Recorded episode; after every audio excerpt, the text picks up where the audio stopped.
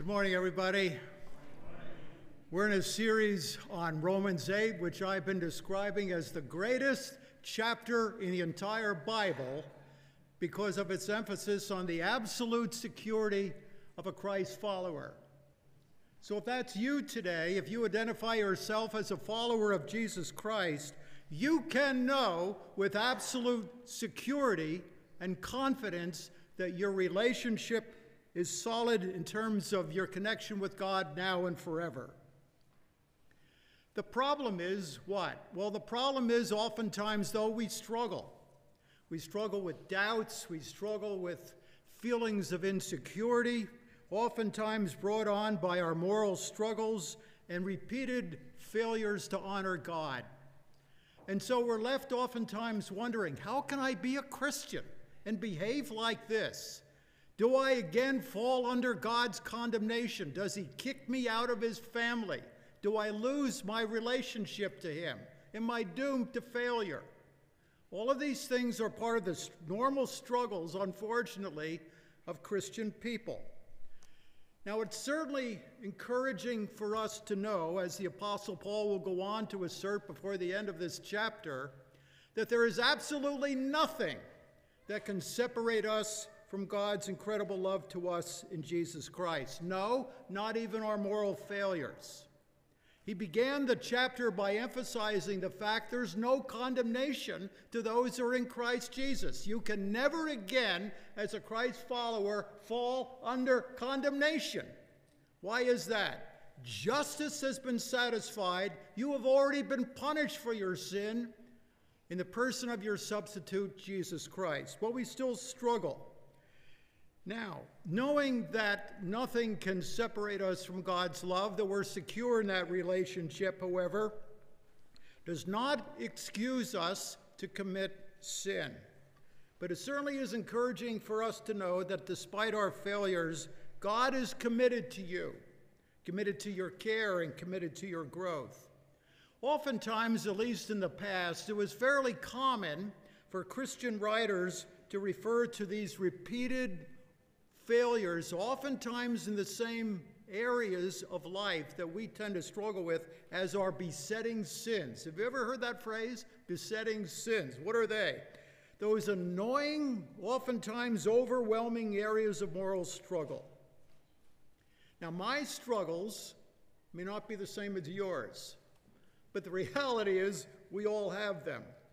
Now, maybe for some of us who are here this morning, it's what we tend to think about. In other words, we tend to focus our attention on rather debilitating thoughts about ourselves or others. Just to give you some examples, for some of us, there may be a tendency to judge others. We don't know all the facts, we don't know a person's motives. But what do we do? We draw a premature negative conclusion about them, and then sometimes we'll pass on those negative conclusions as if they were factual to our closest friends, those that we think will listen to us and support our, our concerns and interests. So we do that. Or for others of us, it's feelings of anxiety. Maybe it's discouragement, feelings of worthlessness, marital apathy if you're not putting into your relationship, that offends God. He cares about that. Or maybe for you it's lust or envy, it's pride, it's greed, it's ingratitude, impatience, especially toward family members. Maybe for you it's jealousy or doubt, self hatred, hatred of other people. Could be that you have a domineering, controlling sort of personality.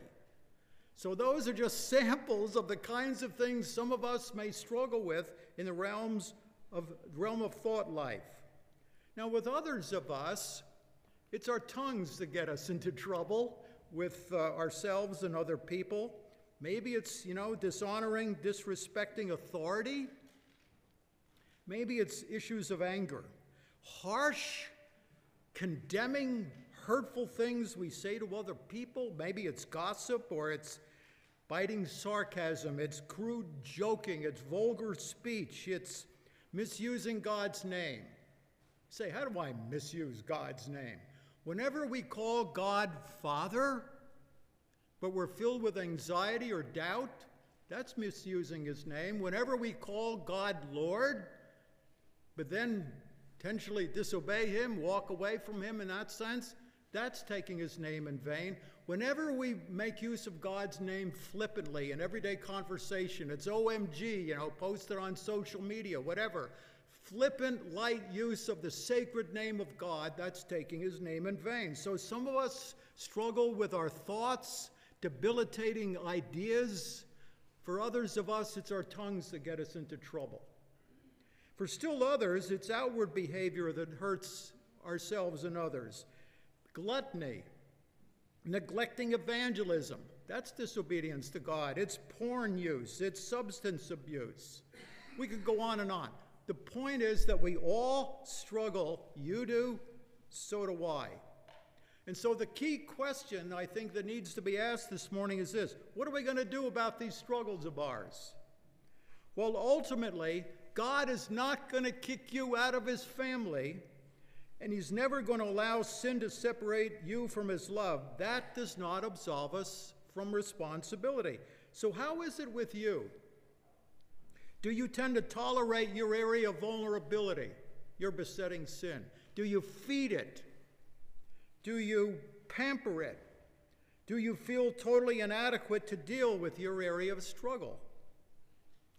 Let's consider these words. Look at this quotation. Believers who are assuredly free from the condemning power of sin. Now, stop there for a second. Remember Romans 8, verse 1? There is now no condemnation for those in Christ Jesus. God the judge has declared you have right standing before him because of Christ. So, believers who are surely free from all of that, the condemning power of sin, ought to make it their business all their days to mortify, that is, to kill the indwelling power of sin. Now, those are the written words of a 17th century Puritan theologian. Some would argue the greatest English speaking theologian, John Owen, which he wrote in his discourse entitled The Mortification of Sin. Now, originally, those were messages that he gave to teenage boys at Oxford University, where he served as vice chancellor for a period of time. And his text for those series of messages that became a book were part of our text for the morning, Romans 8 and verse 13, which in the old King James Version of the Bible, which he certainly had access to and many of us used growing up as kids, says the following if you through the Spirit do mortify the deeds of the body, you shall live.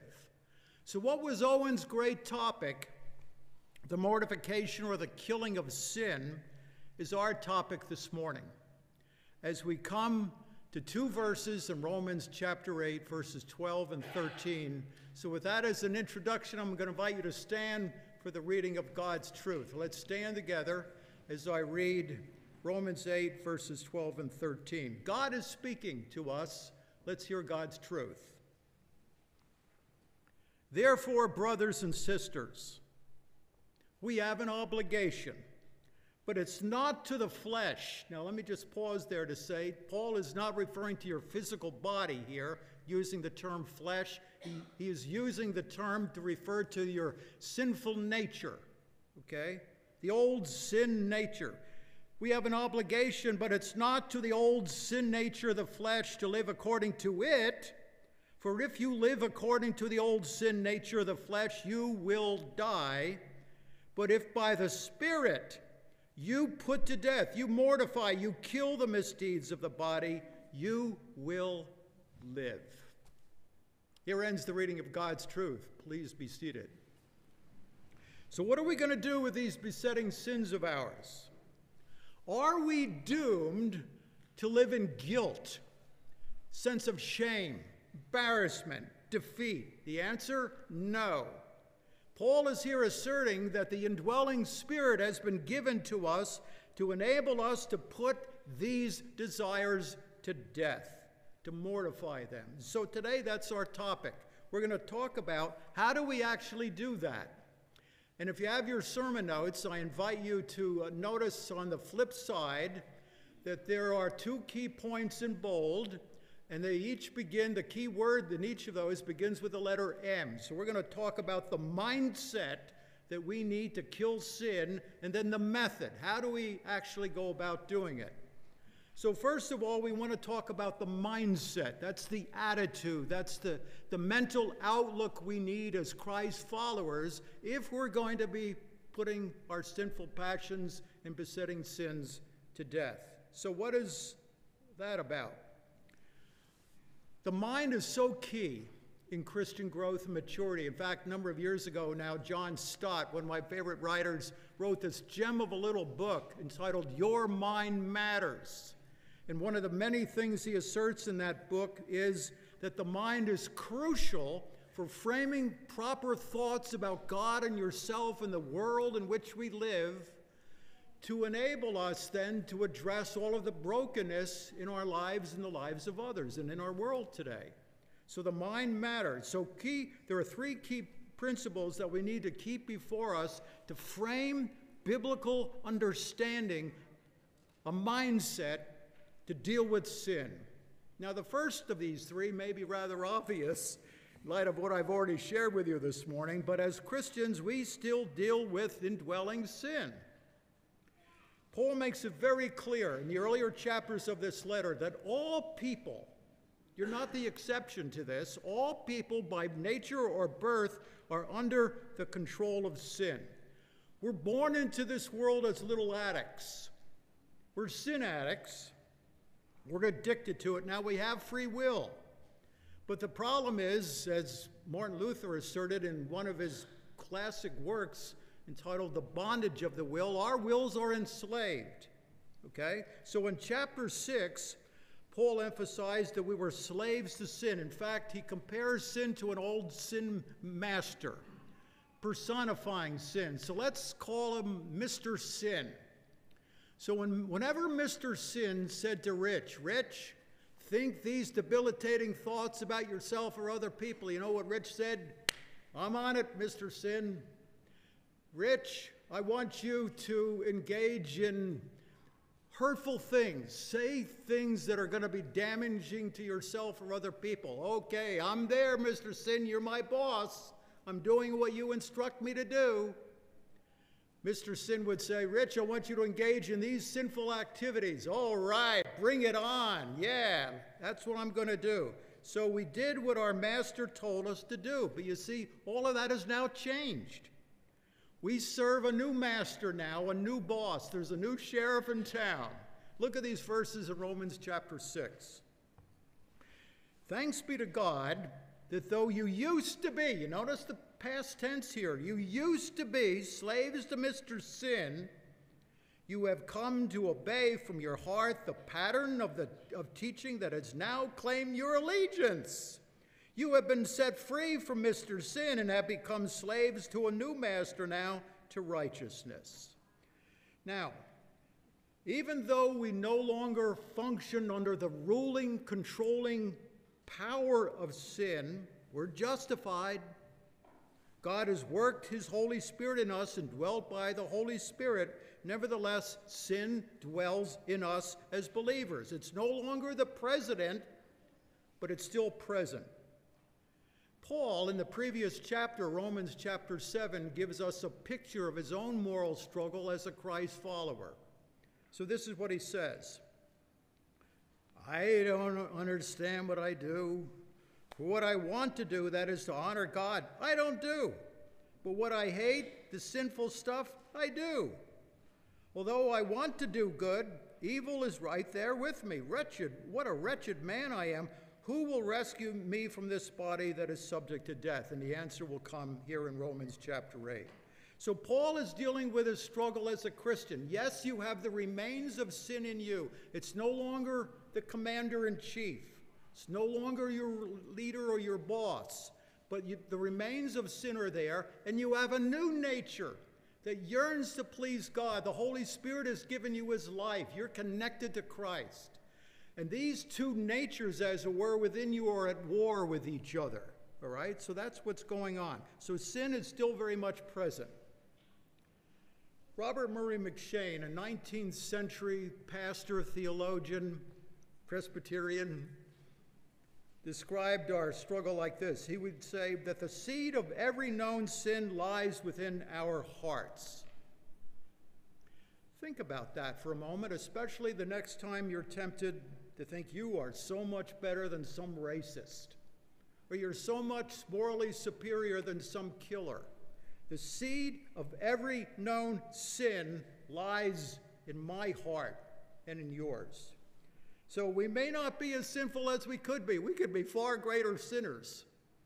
But the reality is, we have particular sins, areas of vulnerability and struggle besetting sins, so we still deal with indwelling sin. That's the first thing we need to keep in mind to develop a Christian mindset to deal with sin. Second one, there ought to be in us as Christ followers a desire to deal with indwelling sin. We should want to deal with our areas of vulnerability, to grow so that we're more like Christ Jesus this year than, say, we were a year ago. So if you were charting your growth projection, ideally it's going up. Now, what it tends to do is it's some bumps, you know, it's going up. But hopefully over time, as you look at your, your growth pattern, it's not stagnant, it's not down way at the bottom. You know, there's some consistent growth that's going on in your life. So ideally, we're reflecting what Paul calls in Galatians 5 the fruit of the Spirit. This is the goal to live out a Christ likeness where we reflect the fruit of the Spirit love, joy, peace. What else? Patience, kindness, goodness, faithfulness, gentleness, self control. So, number one, we need to deal with sin. Number two, we want to deal with sin. I mean, that is true for you, isn't it? You do desire to deal with your stuff, don't you? Or is that part of the problem? I mean, maybe, maybe we're just content with whatever level of spiritual growth we have attained. So we can say, you know what? My family is more spiritual than yours. We go to church more frequently or I'm more godly than you are. I read my Bible every day. You know, whatever. Is that part of the problem? Maybe the reason we struggle with certain besetting sins is because we don't really want to deal with our brokenness, our stuff. Let's face it, we wouldn't sin at all if sin wasn't pleasurable. Anybody who tells you that sin isn't fun, they're lying to you. It is fun, or we wouldn't sin. It's attractive. There's immediate gratification that we get from sin. So maybe that's where we're stuck.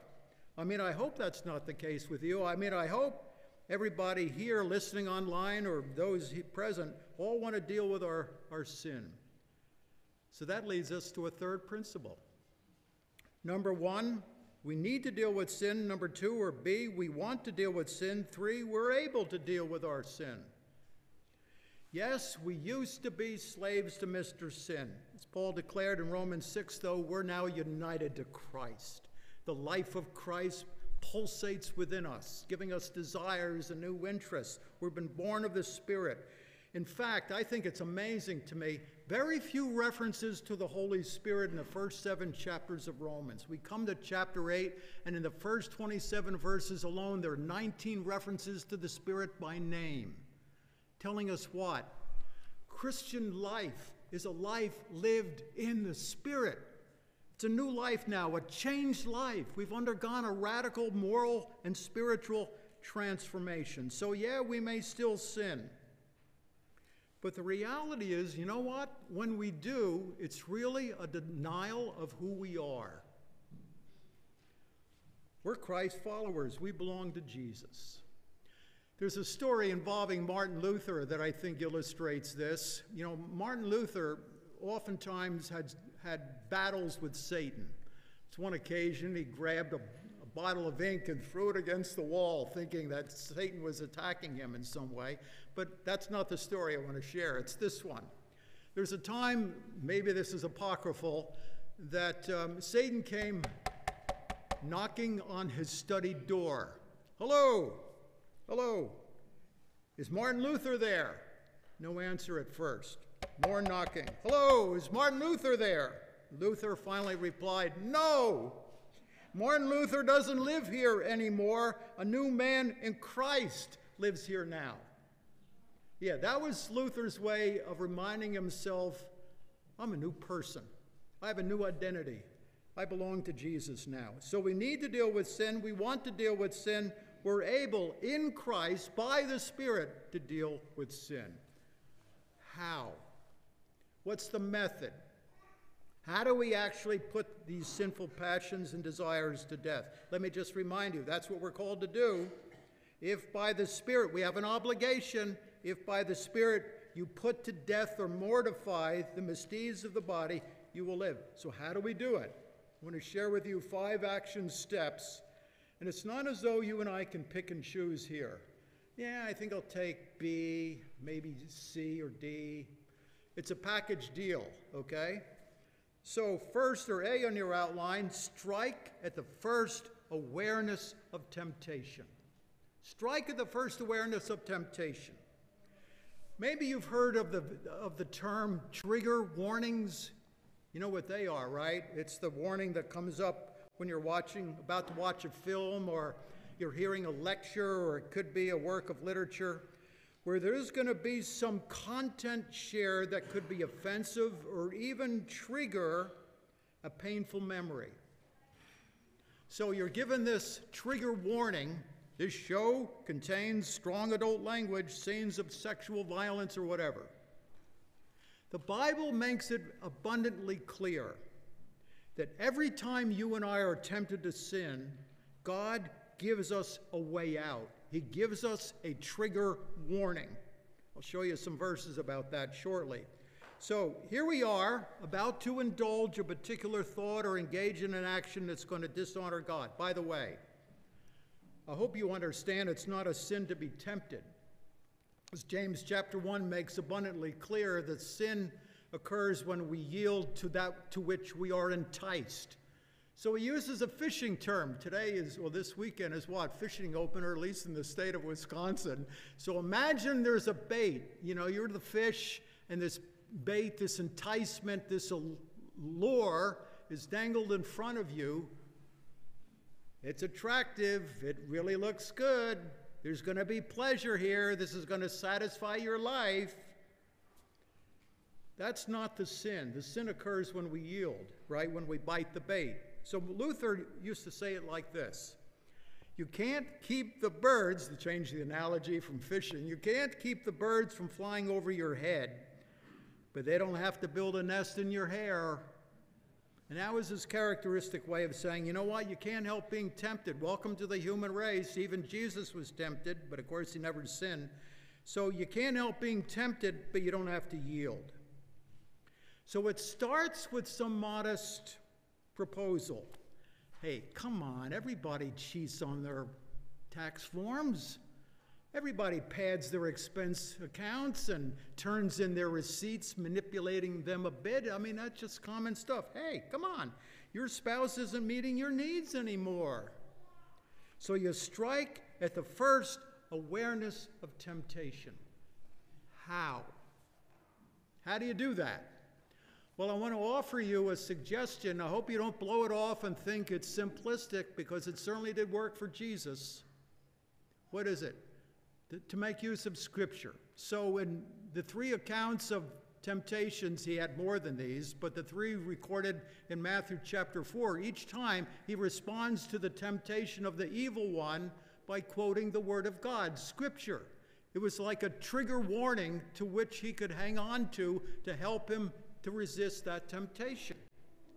So here's what I'm suggesting to you Imagine, as a result of your involvement in growth groups, Sunday morning communities, coming here, listening to Bible teaching, or just your own reading of Scripture, periodically you're coming across verses of Scripture that address your particular area of vulnerability. What do you do? You memorize the verse. You write it out. You put it in a prominent location so you're going to be reminded of it especially during times of vulnerability. Let me give you some examples.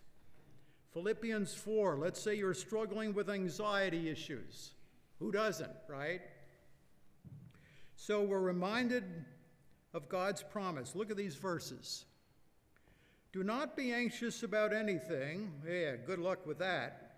But in every situation by prayer. Now stop there for a second. The word prayer really is introducing the thought of worship. You're coming into the presence of your Heavenly Father. Okay? So you're aware of that. And petition. What's that? Well, you're telling God, you're making a request, telling, I'm anxious about this right now, Lord.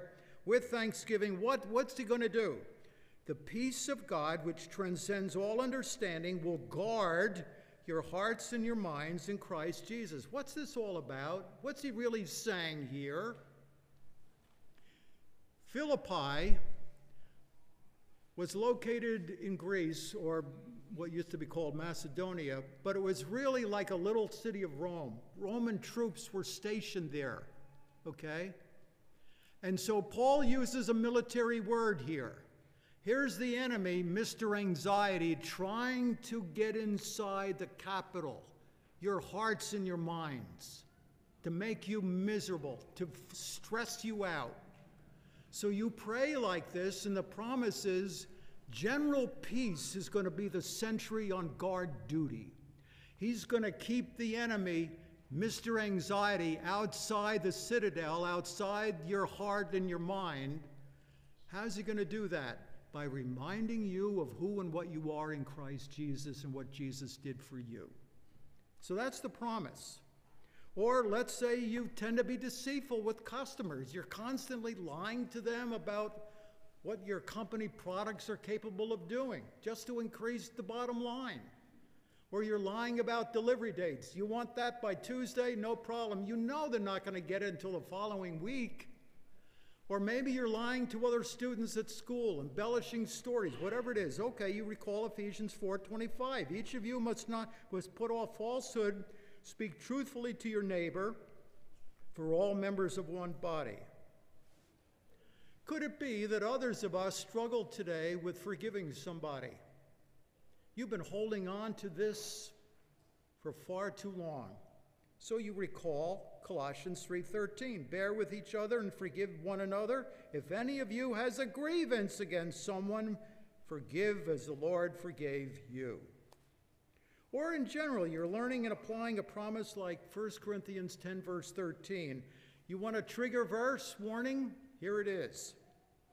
The temptations in your life are no different from what others experience. You're not unique in that regard. God is faithful.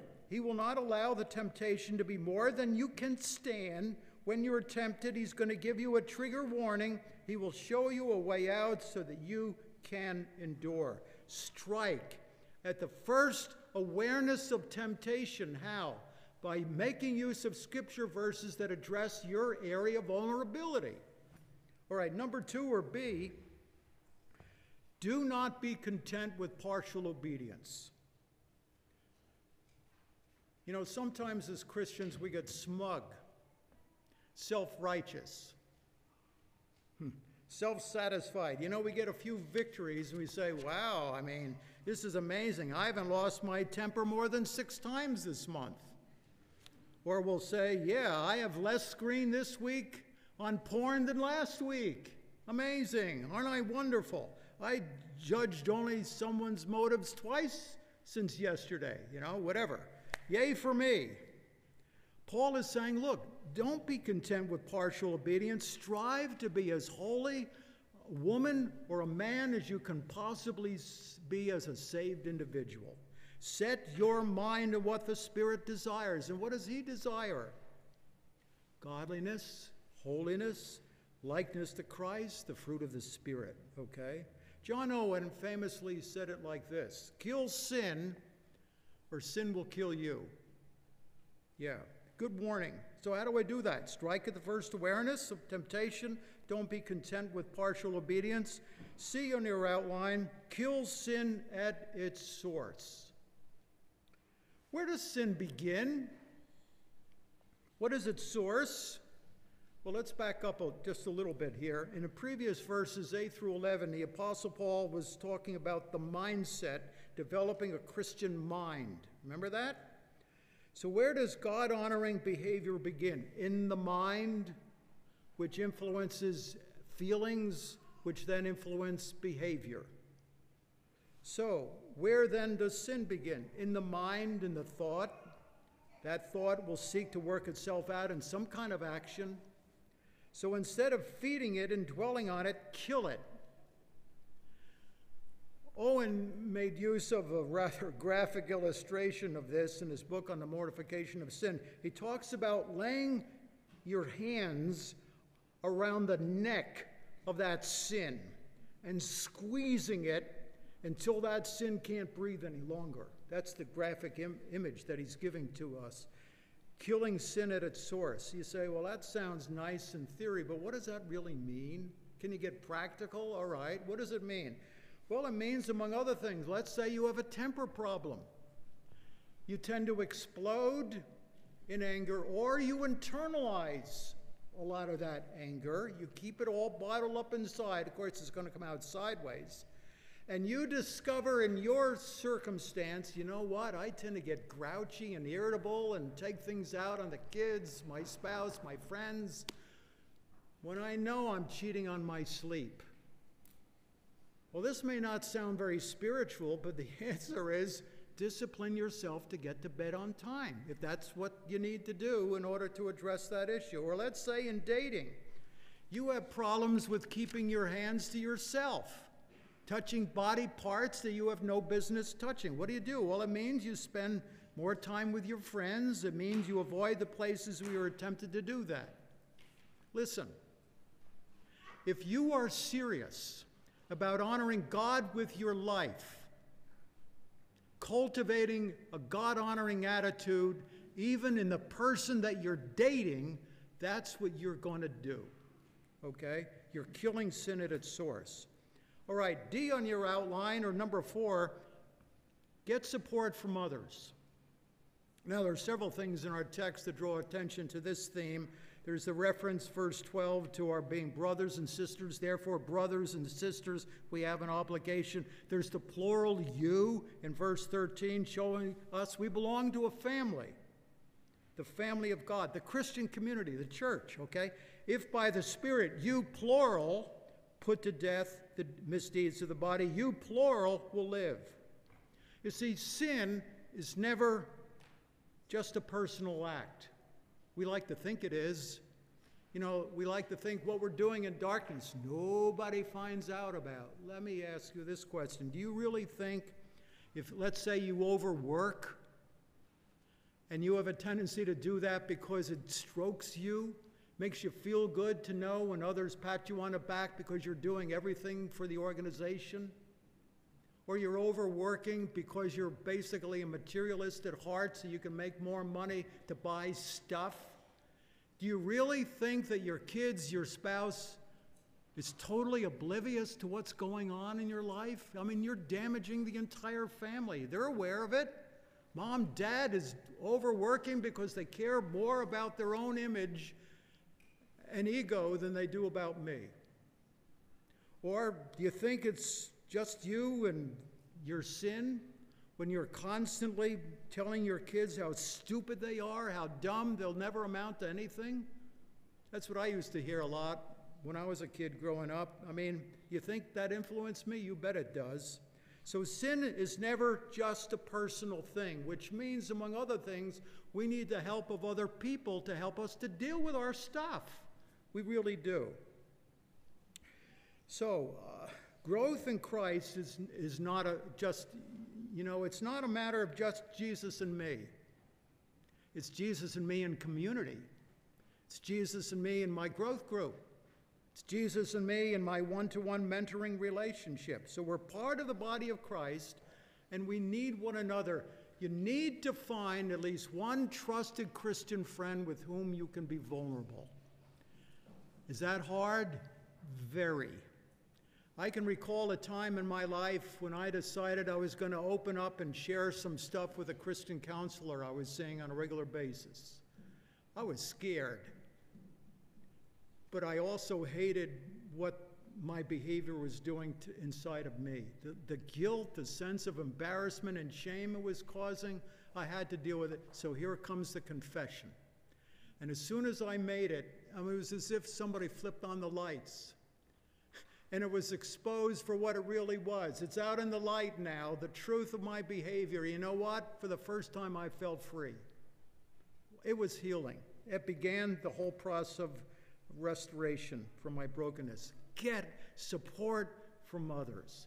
At least one Christian friend with whom you can be vulnerable, but you're not going to be able to adequately deal with your stuff. All right, number five or E Remind yourself of your new identity in Christ. Again, Paul says we have an obligation to put to death the misdeeds of the body, but not for salvation, not for your justification. You've already been declared righteous by God, not even to win God's love.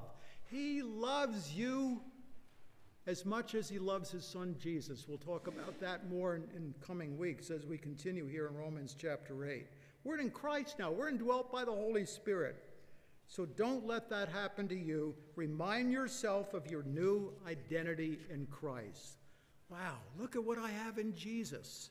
How can I fail him or let him down? I out of love, out of gratitude for all he's done for me, I want to obey him and trust him and by his grace honor him with my life.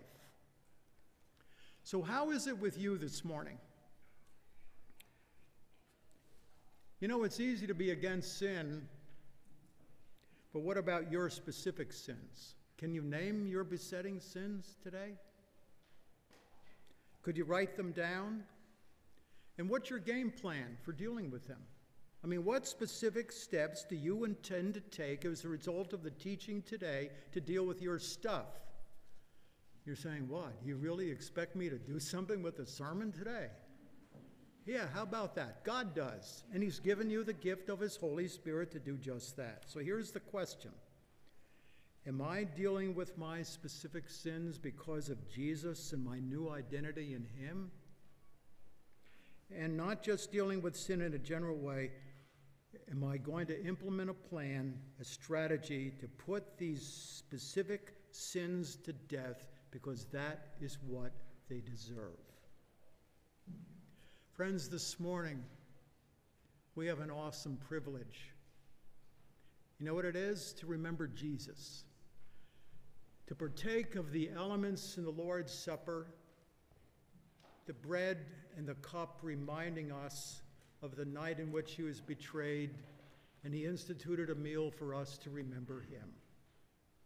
And so the bread, once broken, reminds us of how the body of Jesus was broken and sacrificed for us. And the, the juice, once poured out, illustrates for it's a visual aid. It's a reminder to us of how the blood of Jesus was poured out to provide a, a covering, a cleansing.